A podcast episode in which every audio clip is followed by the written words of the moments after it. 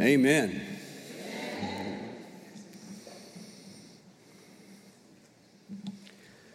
I don't know if you know this or not, but progressive Christians like us don't know what to do with stories about demons. Any reading of the Gospels reveals that Jesus' ministry included three activities. He was a teacher, a healer, and an exorcist. And we're really good with the first two, but we treat the third one like Bruno from the film Encanto. We don't talk about demons. It's like the first rule of Fight Club is you do not talk about Fight Club. And the first rule of progressive Christianity is you do not talk about demons. You can visit a progressive Christian's home and they will happily talk with you about sex, politics, and religion at the dinner table. But don't bring up casting out demons. It's the only subject off limits and taboo. Talk of demons can ruin a meal. If you don't believe me, try it out today during the church wide lunch and see what happens.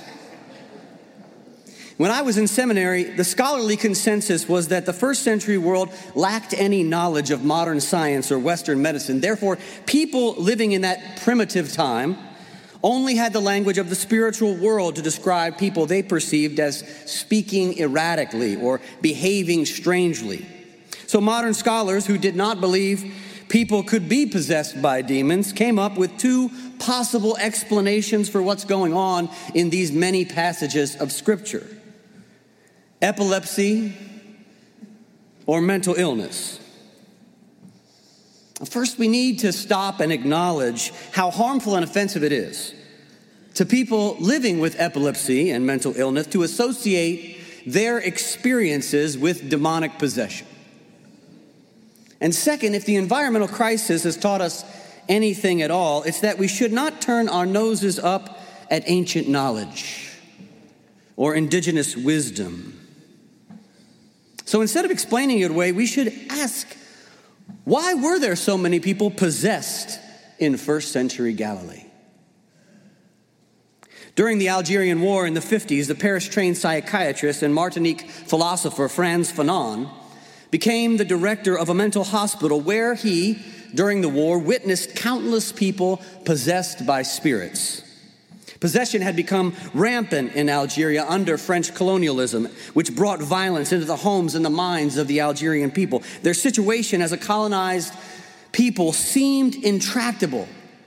And Fanon said that demonic possession was one of the ways that Algerians resisted the French colonial regime.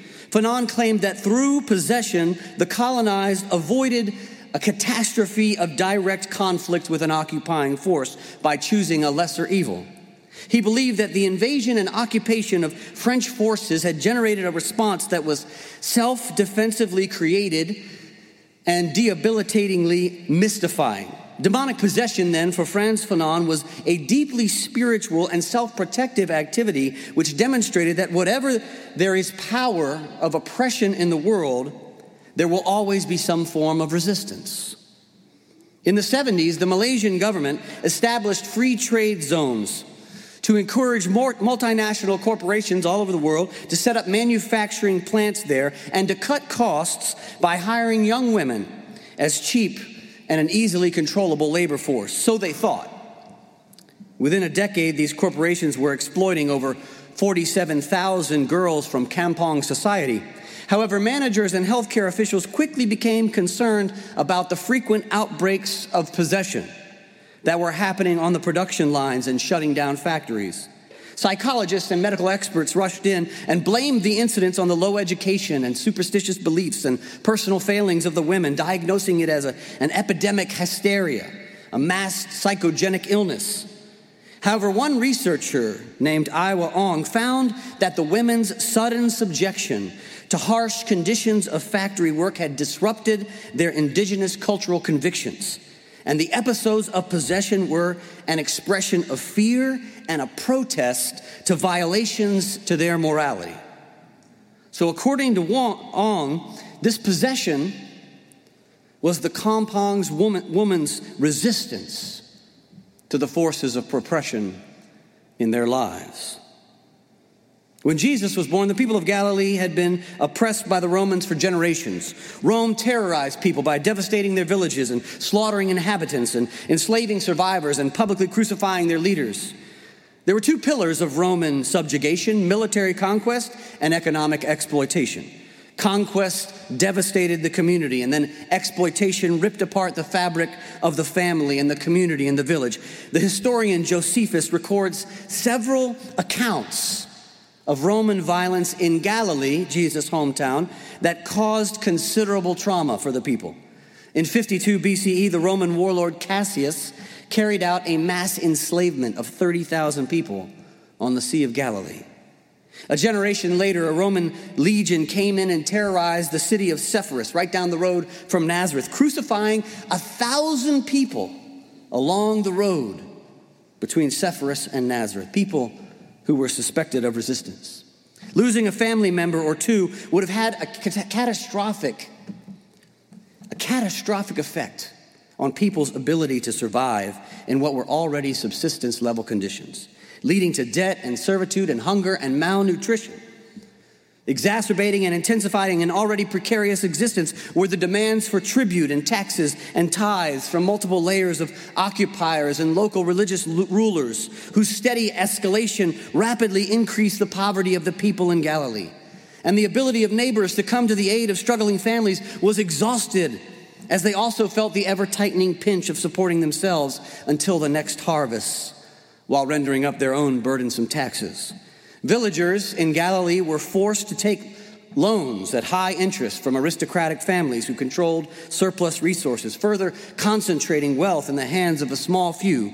Unable to pay their spiraling debts, peasants were forced to yield up their children and family members to debt slavery and lost control of their land to wealthy creditors. The everyday lives of people living in Galilee were a struggle for survival and a serious risk of premature death during times of famine and food shortage. So, why were so many people possessed in Galilee? It's the same reason there were so many people possessed in Algeria and Malaysia. Generations of military conquest and economic exploitation had caused widespread hunger and malnutrition. The compounding generational trauma had sparked an outbreak of illness and disease in Galilee, and possession also as a form of resistance to invading and occupying forces of imperial oppression. Jesus' ministry of healing and casting out demons was a direct response to the oppression of Rome and a radical attempt to address the social conditions of his people. Evangelical Christians tend to spiritualize Jesus' ministry of healing and exorcising by making them all miracles that prove Christ's divinity. And we progressives are not much better, are we, when we spiritualize these stories into simplistic metaphors of kindness and compassion. Both perspectives neglect the material reality of what life was like for the average Galilean and why Jesus' ministry was received as such good news by the people at that time and location in history. We cannot understand what Scripture means for us today if we do not first understand what it meant for people living in the first century. We need to know what it meant for people then if we want to know what it means for us now. Jesus' ministry meant both spiritual deliverance and material liberation from the starvation and the sickness and the possession and oppression that was caused by Roman invasion and occupation. But you know, Jesus didn't begin his ministry by staging a protest on the front steps of Caesar's palace or by gathering a revolutionary army to take on the Roman legions. No, Jesus began his ministry in the synagogue of his hometown, Nazareth, and in the cities and the towns like Capernaum and surrounding regions in Galilee. He did not start with a press conference or organizing a mass meeting. He started by walking along a shoreline and calling out a few poor brothers struggling to eke out a living in an exploitive fishing industry to come and follow him Peter and Andrew, James and John. Jesus began his ministry by responding to the needs of the people closest to him, coming to visit the home of Peter's mother in law, who was sick with a fever, and lifting her up. The intimacy and the proximity with which Jesus' ministry began is unbelievably stunning. From Peter's mother in law to the man with a skin disease and all the sick and possessed in between, we find a common thread throughout all these stories. To liberate people from the forces invading their lives, the forces of oppression, Jesus acted decisively to reconnect people with their true selves, to bring folks back to community, to welcome them home. Whether he was teaching or healing or casting out demons, Jesus was working to cultivate belonging. Because it turns out liberation starts with belonging. We can't live without it, it turns out. Belonging is necessary for our survival. According to Maslow's hierarchy of needs, belonging is essential for human beings to thrive. And there is now research which demonstrates that belonging is as important to our lives as food, water, and shelter. We discovered this during the pandemic, didn't we? Whenever we experience a lack of belonging, we are deprived of one of the basic building blocks of life but what's counterintuitive about belonging is that we often imagine it's something we receive from outside of ourselves through other people and communities, partners, families, friends, neighbors, churches, schools, work, society. But in her book, You Belong, Ethiopian American Sebene Selassie writes, We cannot find belonging with others until we truly belong to ourselves. And that can't happen, she says, until we make the decision to work to know ourselves and then to embrace what we discover. That's why we could be surrounded by families, friends, neighbors, community, and still feel like we don't belong because we don't yet belong to ourselves. If you look closely at these stories, every one of Jesus' interactions with people in the in the end, ended with him bringing them back to themselves, giving their lives back to them. In, in, Western medicine, a fever, for instance, is seen as a symptom, a symptom of something else going on. But in the first century, it was understood as an intrusive agent, which is not far off if the fever is the result of some kind of virus or bacteria that has taken up residence in our bodies. Sickness, fever, disease, and possession all were interpreted in the same way in the first century as a sign that a foreign agent has invaded a person and occupied their body. And they believe that when a foreign, outside, and occupying force has taken over a person, that the host no longer has power or control over their lives and they no longer belong to themselves. Parallel between what the people of Galilee experienced from the invasion and occupation of Rome and what Galileans were experiencing from sickness and possession that was the result of it is obvious. That's what colonization feels like. For people who are under an occupying force, it feels like every aspect of one's existence has been invaded and occupied by an outside force. So, in the gospel stories, whenever Jesus intervened, he always intervened to remove the invader, to cast out the foreign agent, to expel the occupying force, so a person who was sick or possessed could come back home to themselves, to return to community, to belong to themselves again.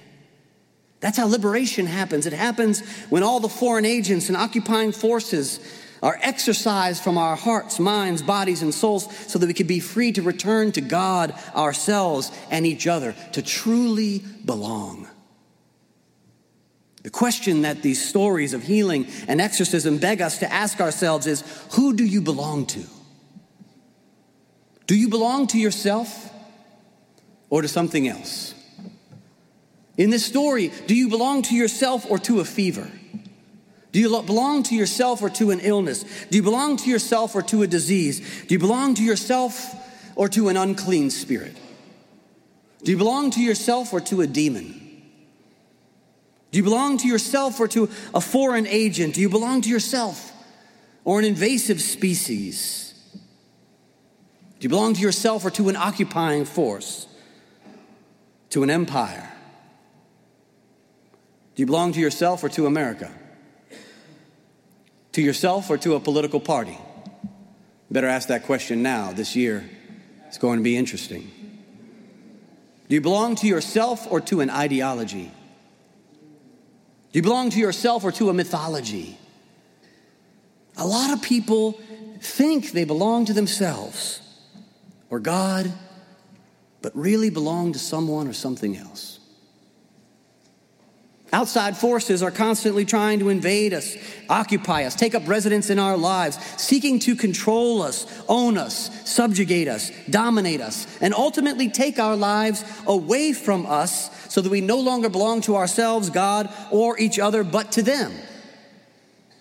So we need to decide who we want to belong to.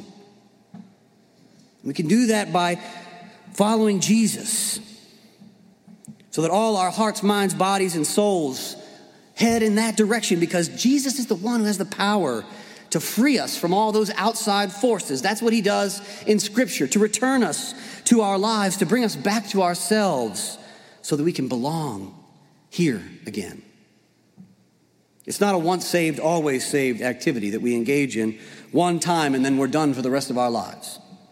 We must constantly be working every single day to belong to ourselves because it's only when we belong to ourselves that we can truly belong to anyone or anything else in an authentic way. Brené Brown said, Stop walking through the world looking for confirmation that you don't belong. You will always find it because you've made that your mission. Stop scouring people's faces for evidence that you're not enough. You will always find it because you've made that your goal. True belonging and self worth are not goods we do not negotiate our value with the world. The truth about who we are lives in our hearts, and our call to courage is to protect our wild hearts against constant evaluation, especially our own. She says, No one belongs here more than you. Then she claims true belonging is not passive. It's not joining a group or fitting in or pretending or selling out because it's safer. It's a practice that requires us to be vulnerable and uncomfortable, to learn how to be present with people without sacrificing who we truly are. True belonging takes tremendous courage to knowingly walk into the hard moments in life. Belonging so fully to yourself that you're willing to stand in your truth is an untamed wilderness. It's a place as dangerous as it is breathtaking, as sought after as it is feared. The wilderness can often feel unholy, she writes, because we can't control it.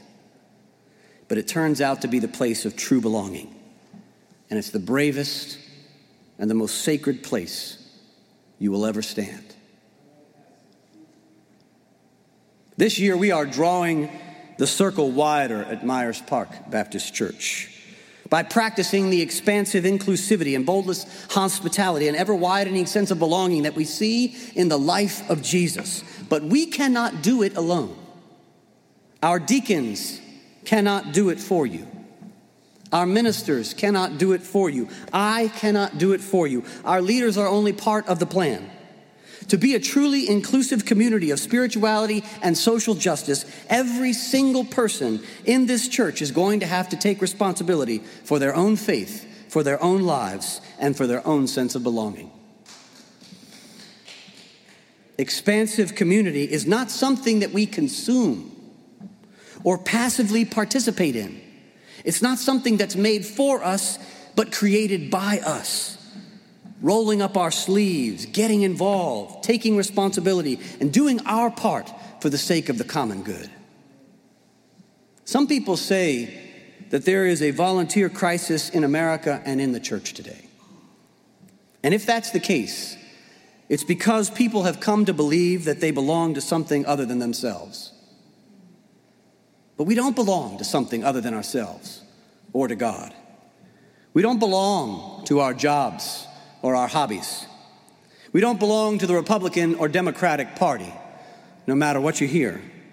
We don't belong to Fox News or CNN, MSNBC, or even NPR. We don't belong to the New York Times, the Washington Post, the Wall Street Journal, or even the Charlotte Observer. We don't belong to Facebook, Instagram, TikTok, and especially not to X. We don't belong to Walmart, Target, Amazon, Lowe's, or even Lululemon. We don't belong to them. We don't belong to Samsung, Google, Microsoft, or even Apple as I preach from this iPad right here. We don't belong to America, North Carolina, Charlotte, or even the Myers Park neighborhood. We don't belong to the cold we have, the flu, the RSV, the cancer, or the COVID 19. We don't belong to the sickness, the illness, the disease, the bacteria, the virus, or the fungus that takes over our bodies. We don't belong to any foreign agent, invasive species, or occupying force, or Roman occupation. We don't belong to the powers and the principalities and the demons or the unclean spirits. We don't belong to the addictive ideologies of nationalism, classism, casteism, patriarchy, homophobia, xenophobia, or whiteness. We belong to God to ourselves and to each other, and that's it. Amen. Amen. Everything else in this world can only provide us with a false sense of belonging. And that's why we follow Jesus, because we know He is the one that has the power to free us from all the outside forces that are trying to steal our lives away from us every single day. And we follow him so we can recover who we truly are, take our lives back, and come home to ourselves. We cannot fully experience the life, love, and liberation that comes with expansive community until we discover the joy of belonging to ourselves first and foremost. But when we learn to belong to ourselves, to God, and to each other, then just like Jesus, we too can bring healing, deliverance, and belonging to the world. Amen.